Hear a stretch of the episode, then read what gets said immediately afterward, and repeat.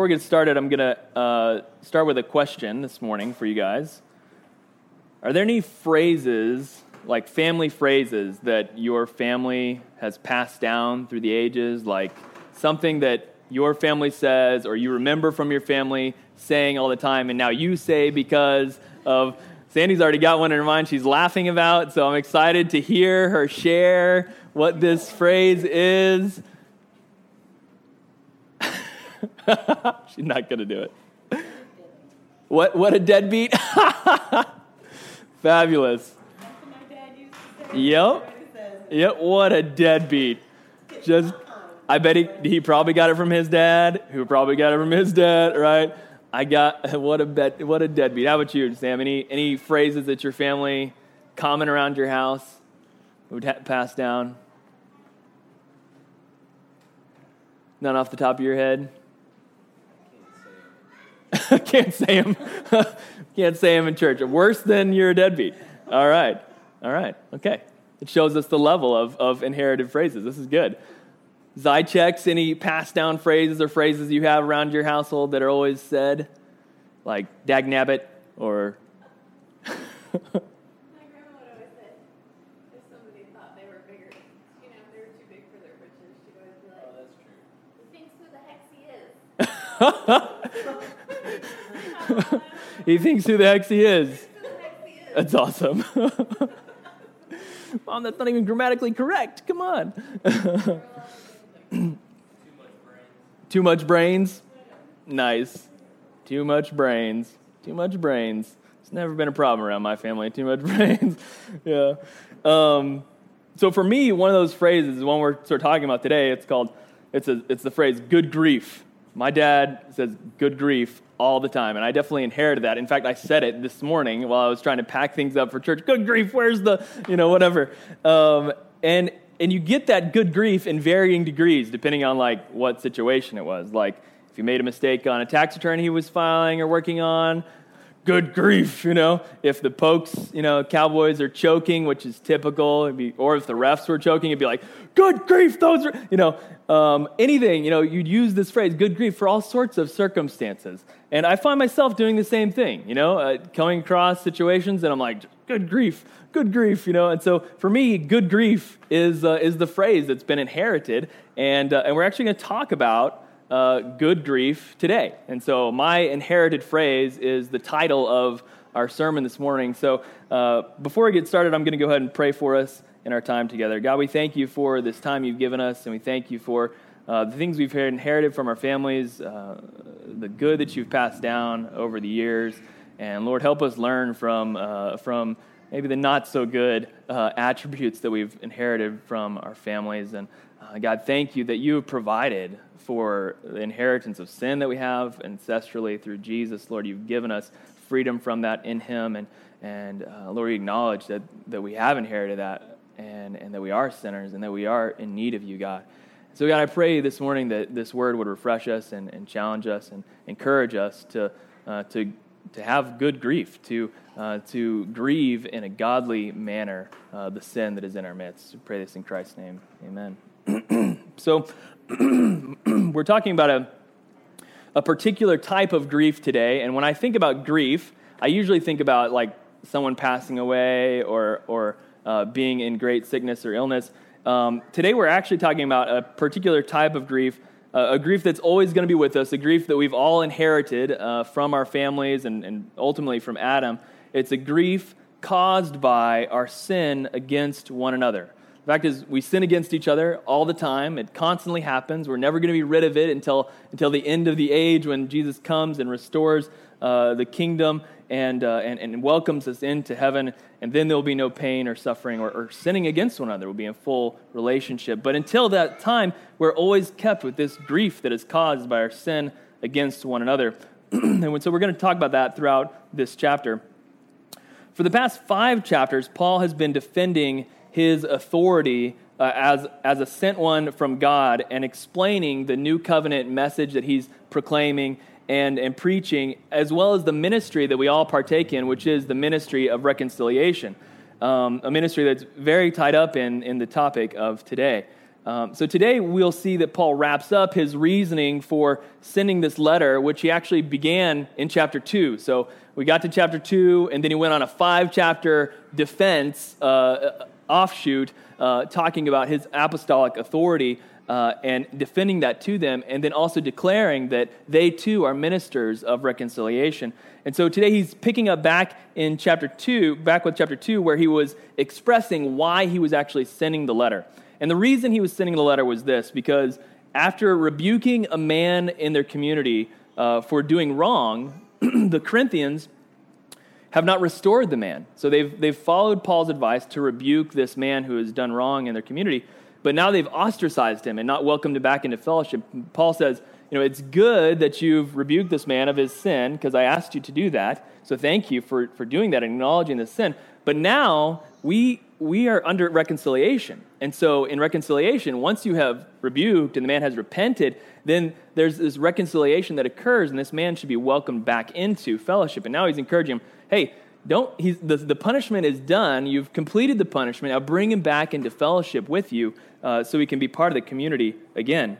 so, Paul here throughout the passages is expressing some great joy to the Corinthians about, uh, about how this has been handled and about this situation because they have finally responded well to some of his uh, rebuke and some of his uh, correction that he's provided to the Corinthians. And the Corinthians have plenty of correction to go around, as we learned in 1 Corinthians. Uh, they, they've done a lot that Paul has had to address from their culture. So, uh, first, we're going to look at why Paul is rejoicing. Uh, so Paul's joy, and then we're going to talk about the good grief uh, that, that, I, that I referenced earlier. So first, why is Paul rejoicing in this, uh, in this chapter? I'm going to go ahead and read verses 2 to 7 and 13 to 16.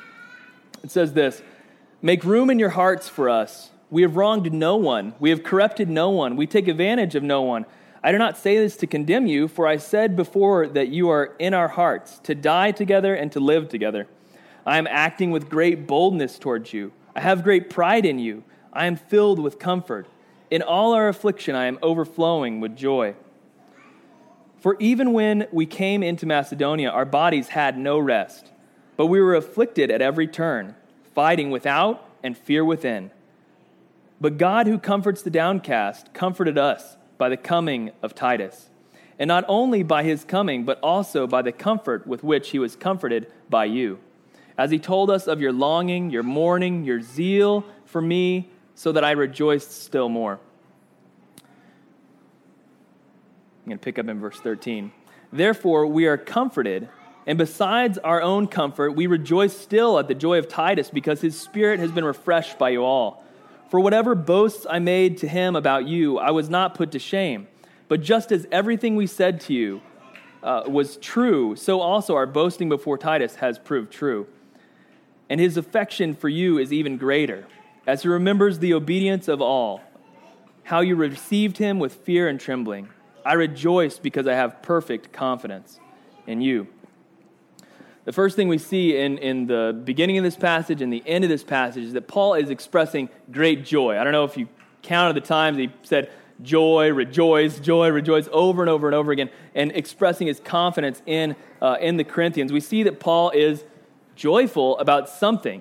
And uh, this is important because most of our letters from Paul to the Corinthians are about you, you need to fix this, you need to fix that, you need to fix this, you need to fix that. And so when he stops for a long passage and says, I'm joyful, I'm joyful, I'm joyful, I'm rejoicing and expressing that the way he has, uh, we should take note of that. And so we're going to look at a few things here. Why is Paul rejoicing? There are a few reasons. The first reason is this he's rejoicing over Titus.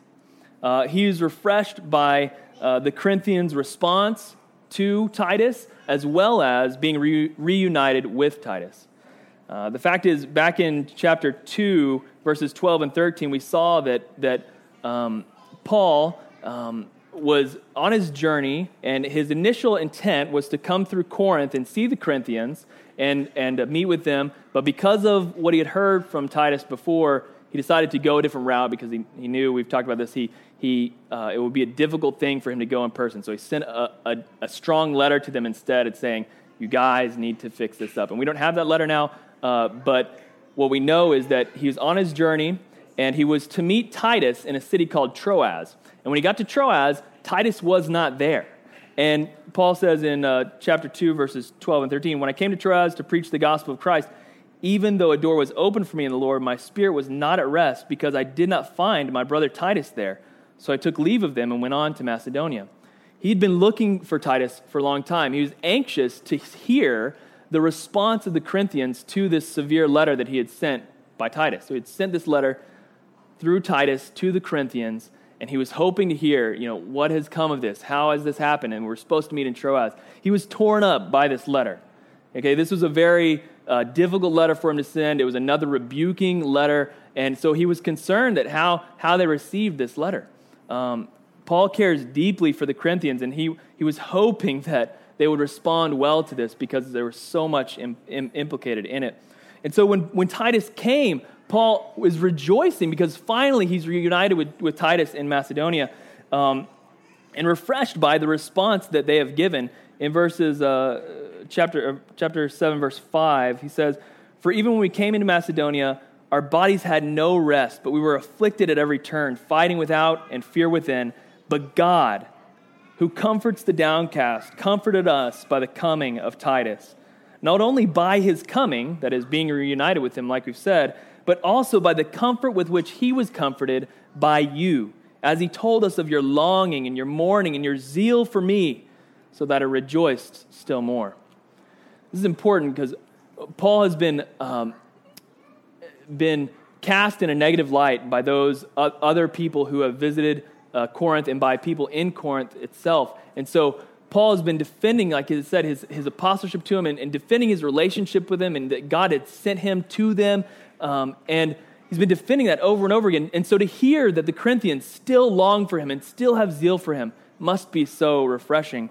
Um, so he's refreshed by the, the response that Titus brings from the Corinthians. He's refreshed by simply seeing his dear brother Titus again, who he has not seen.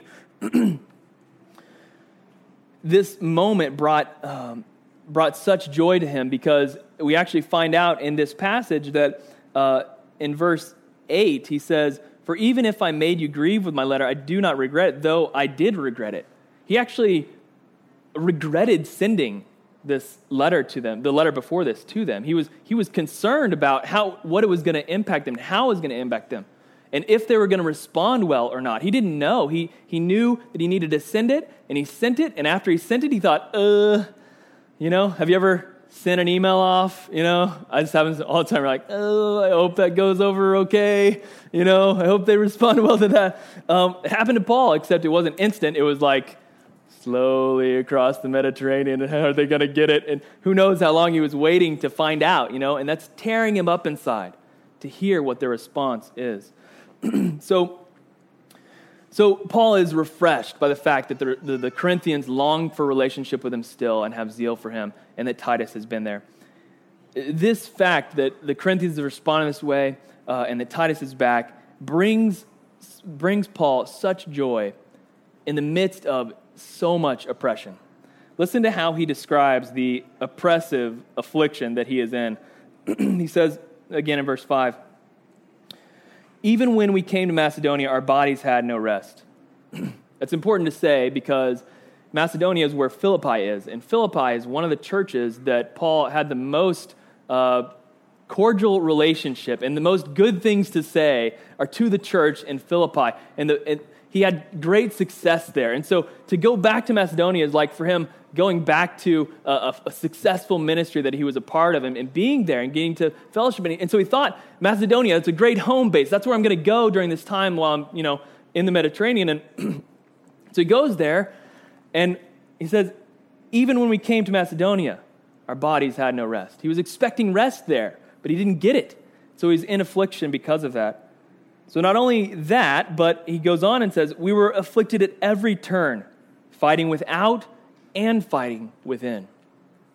They had pressure from outside them, weighing down on them uh, heavily. They had pressure from within, either doubts or regret about this letter or other things that were just tearing them up. He was afflicted in, in every way um, in this. And so he's expressing listen, I was in the depths in Macedonia. I thought I was going to be refreshed there. I was far from refreshed. I was totally not at rest. I was afflicted inside and out. But God who comforts the downcast, comforted us, bringing Titus and bringing good news that my dear friends, the Corinthians, care for me and, and still have desire for relationship, have zeal, and are comforted uh, by this relationship. And so Paul is expressing he is absolutely rejoicing that there is hope for this relationship. The Corinthians, again, are longing, mourning, and zealous for Paul and his ministry among them. Paul spent 18 months with them initially when he planted that church, and this has been four or five years after that. And he's constantly, we, we know that he probably has sent four letters back and forth to them and made two visits uh, out, or I think he's made two visits total, the initial and another, and he's going to make a third. And so his relationship with the Corinthians is very dear to him, and he's passionate about them, and he's so refreshed that they too are still passionate about him and still value that relationship.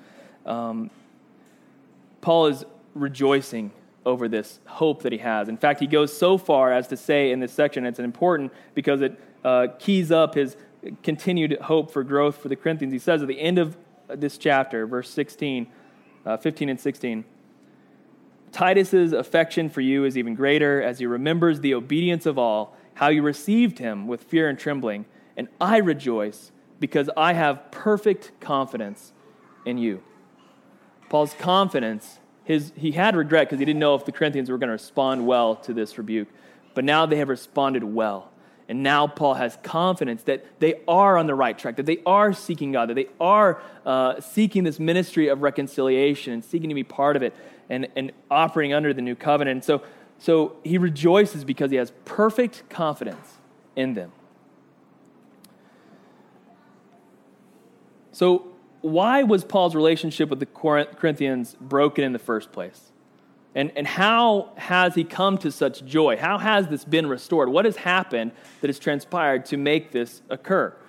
Um, we're going to look now at verses 8 to 12 and, and talk about what is good grief. Because actually, the thing that brought joy to Paul and his relationship with the Corinthians was grief.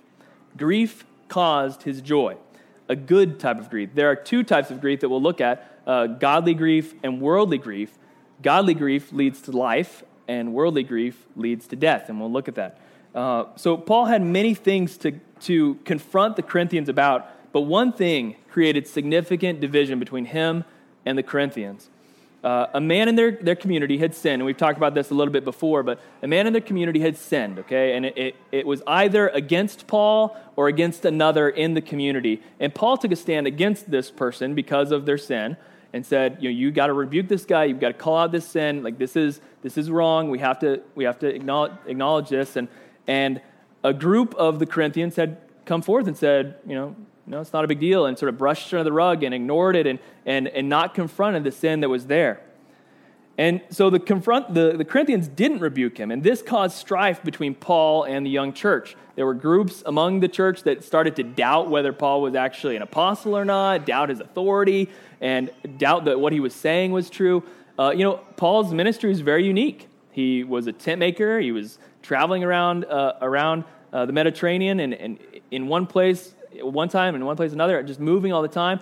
Um, and he had a, a uh, like I said, a tent making ministry, and um, and for the Corinthians, they sort of doubted his authority. They thought, well, if he has to work for himself, then maybe he's not really sent by God. Or maybe he's actually getting money through another channel and telling us that he's not receiving money from us. So he didn't take any money from the Corinthians. They actually sort of doubted whether he was being honest with them. And so all this, uh, you know, it was basically the straw that broke the camel's back. They had some doubts, and then this thing happened, and and caused lots of division between Paul and the Corinthians. Um, it shows us that the one, one instance of sin that isn't confronted can cause off a, a huge divide in a relationship, especially when things haven't been confronted well in the past. So they, they're, they're concerned, they're, they're wondering about Paul's authority at large. They, they end up rebuking the man at Paul's request, and and they swing to the other, other direction and, and instead of restoring him to fellowship, like I said, kept him out of fellowship. And that is what Paul has been confronting in this letter. Um, so in verses 8 to 12 now, we're going to see that they handled it well. they actually responded well to Paul's severe letter, his rebuke to them, and they, they responded with godly grief rather than worldly grief. Let's look at verses 8 to 12 now. 8 to 12 says this For even if I made you grieve with my letter, I do not regret it, though I did regret it. For I see that the letter grieved you, though only for a little while. As it is, I rejoice, not because you were grieved, but because you were grieved into repenting. For you felt a godly grief, so that you suffered no loss through us. For godly grief produces a repentance that leads to salvation without regret, whereas worldly grief produces death. For see what earnestness this godly grief has produced in you, but also what eagerness to clear yourselves, what indignation, what fear, what longing, what zeal, what punishment. At every point you have proved yourselves innocent in the matter. So, although I wrote to you, it was not for the sake of the one who did the wrong, nor for the sake of the one who suffered the wrong, but in order that your earnestness for us might be revealed to you in the sight of God. So again, it's interesting, you know, there, there are a number of things that were happening in this community that Paul was confronting, but he says, you know, I wrote to you about a specific instance, and the fact is, my writing to you about that instance, the instance almost doesn't even matter. What really matters is not the one who is wrong or what, not the one who did the wrong, but how you're responding to the situation as a whole because it shows your understanding of the gospel. Paul is trying to communicate to them that there is a, a need for a repentance but there's also need for restoration and bringing forth that reconciling relationship. And so uh, Paul is expressing that to them in this. Paul says two things that there is godly grief, verse, uh, verse 10. There's godly grief that produces a repentance that leads to salvation without regret. And there's worldly grief that it produces death. And I'll say something from a literal, literary standpoint here. Uh, the text doesn't have the words for whereas worldly grief uh, produces uh, the produces unrepentance that leads to death, uh, but actually, given the structure of this verse, it's implied that the reverse is happening with worldly grief as to godly grief. So let me say that again. In godly grief, we see that godly grief produces a repentance that leads to salvation. In worldly grief, even literarily, we should read this um, worldly grief produces unrepentance that leads to death. Um, so there, there are sort of uh, two, um, two statements, and, and, and one, of the, one of the verbs or one of the, one of the components of it is to be assumed in the second, uh, second phrase of, of the sentence. And so that's what's happening here uh, with worldly grief and godly grief. Godly grief produces a repentance that leads to salvation with regret. So let's look at that first. Um, godly grief has, does two things. There's actually there's always two people, two parties involved, right? Uh, when some sin has occurred, there's the one that's offended and the one that's the offender, right? There's one that's you know uh, that's done the sin and one that's been sinned against, and both of us have a responsibility in that case. Paul's responsibility to the Corinthians was what? To, to call them out, to say, hey, guys, like, you're doing this wrong. Like, you need to repent. You need to acknowledge that this is happening. And they also needed to actually repent, right? Godly grief produces repent, repentance. There's a grief that occurs when we realize we have done wrong, right? Like when you do something wrong, when you offend somebody or say the wrong thing, uh, against them or uh, you know you feel this guilt on you right? You feel grief. That, that's sorrow that you have because of something that you have done. And when that's been brought to your attention you feel that.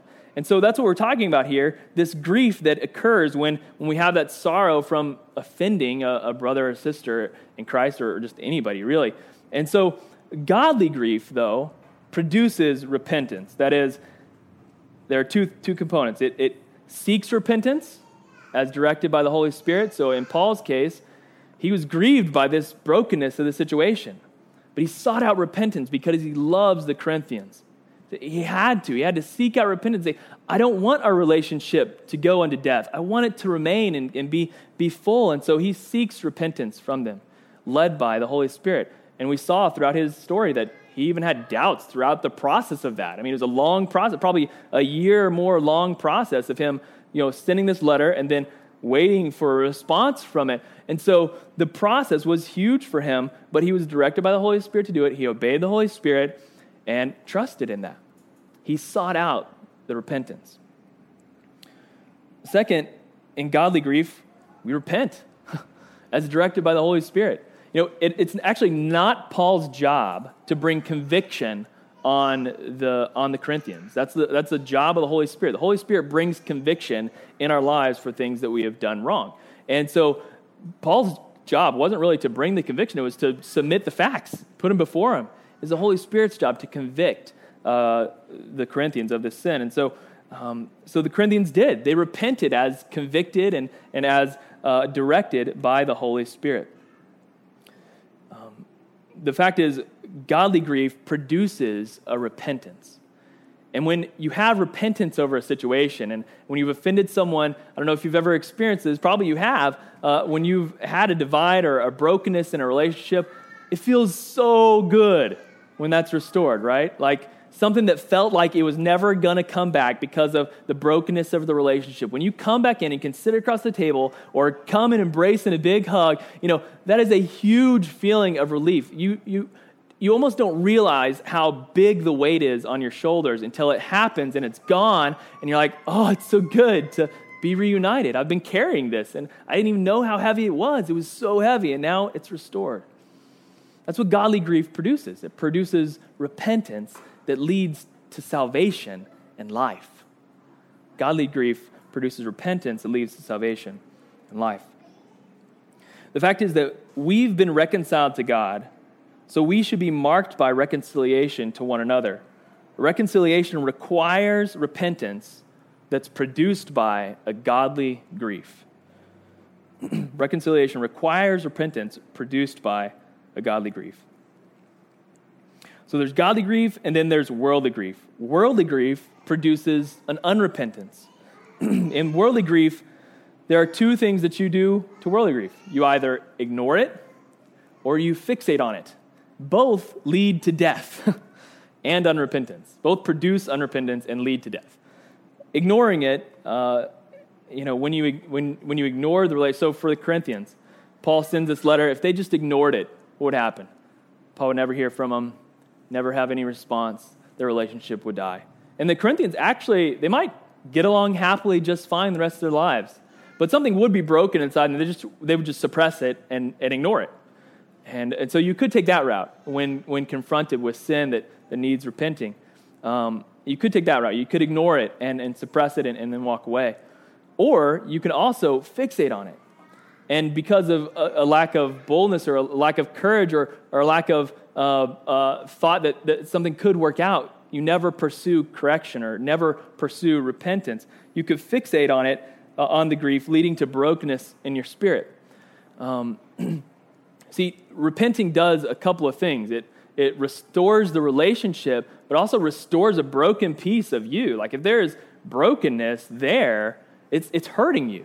And if you fixate on it, it's actually going to continue to eat at your soul. Like I don't know if you've experienced that. Like when you've wronged someone, man, it just will fester there until you resolve it. And and some people are better about like suppressing it and moving on and say, oh, whatever, no big deal. And some people like they get stuck on it and it really drains and and and literally and produces death inside of you and inside of that relationship. So worldly grief leads to unrepentance that brings forth death. Um, it's just like this it's just like taking water away from a plant, right? When you take water away from a plant, what's going to happen? It's not going to grow, right? And eventually, it's going to die. Right? It stops growing, its, its growth is impeded, it slows down its growth, and then eventually, if it doesn't ever get water, it's going to die. And in the same way, if you, if you remove repentance from the equation of your relationships, it's like taking away water. It's, it's going to lose its life because of our sin, and it's going to die. Sometimes we like to just pretend that everything's okay and everything just rolls off our back, you know, and nothing ever bothers us.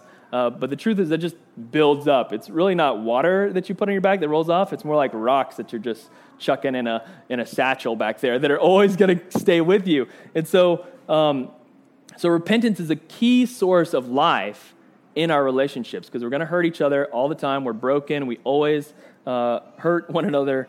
Uh, and so we need that spirit of repentance unto one another that life could, could take root in that.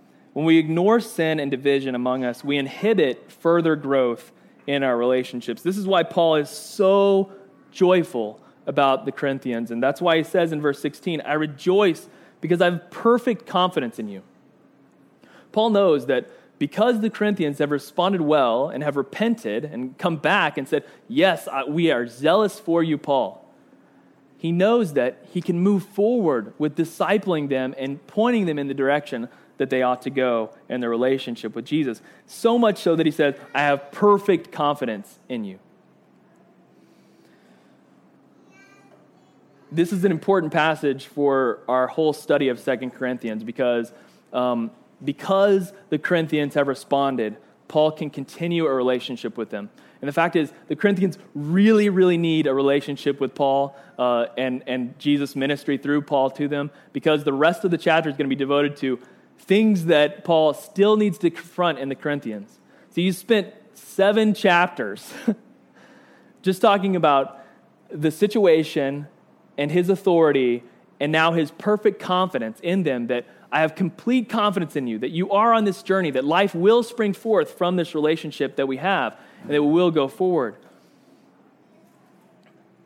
And we, are, we desperately need that in our relationships. We need to have uh, this uh, restored relationship and confidence in one another that we're going in the same direction. So, this message has been for anyone who's wronged somebody or been wronged by someone, right? And there are a number of things we can take with this, so let's, let's go with these things. First, this that Paul found joy despite deep affliction in his life. Paul was Paul is joyous about things that matter. The afflictions that he was facing in Macedonia were external to him, and, and some were internal, but ultimately they were not eternal. And, um, and Paul is joyous in the eternal eternal news that the Corinthians are responding well. I mean, Paul literally was probably doubting whether Jesus was actually doing a work in this church or not. And so to have them respond well, this is huge for him because he knows, yes, God is still working there, and God is still uh, at work in Corinth and, and, and moving in their hearts. Paul found deep joy in the midst of overwhelming affliction. Second, this we need to let the Holy Spirit guide us and lead us in confronting and responding to sin. We need to let the Holy Spirit convict us about when we are to confront it, and we need to let the Holy Spirit convict us about when we need to repent of it. The Holy Spirit is our uh, guide, our convictor, our counselor in these things. Third, this good grief, good godly grief is a grief that leads to repentance, and that repentance leads to salvation and life among us.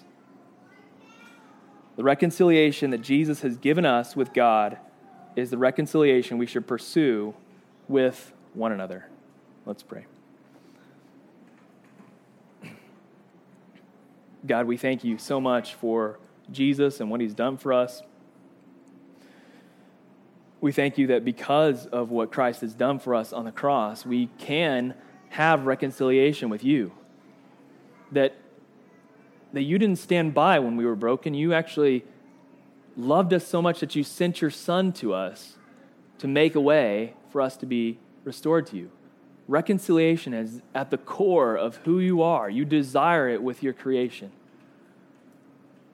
And so, God, we're thankful for your initiative in that. We're thankful for uh, for it personally because of the salvation that's come to our souls be, because of that. We're also thankful for it uh, pedagogically, Lord, that, that we can learn how to, uh, how to initiate that in our lives and in our relationships, that it's important to do that, God. So, God, I pray that we would follow your lead and, Lord, that we would seek out reconciliation with those around us. God, we pray that we would uh, grab hold of repentance, that we would know its weight and its importance, and that we would seek it and that we would do it, God.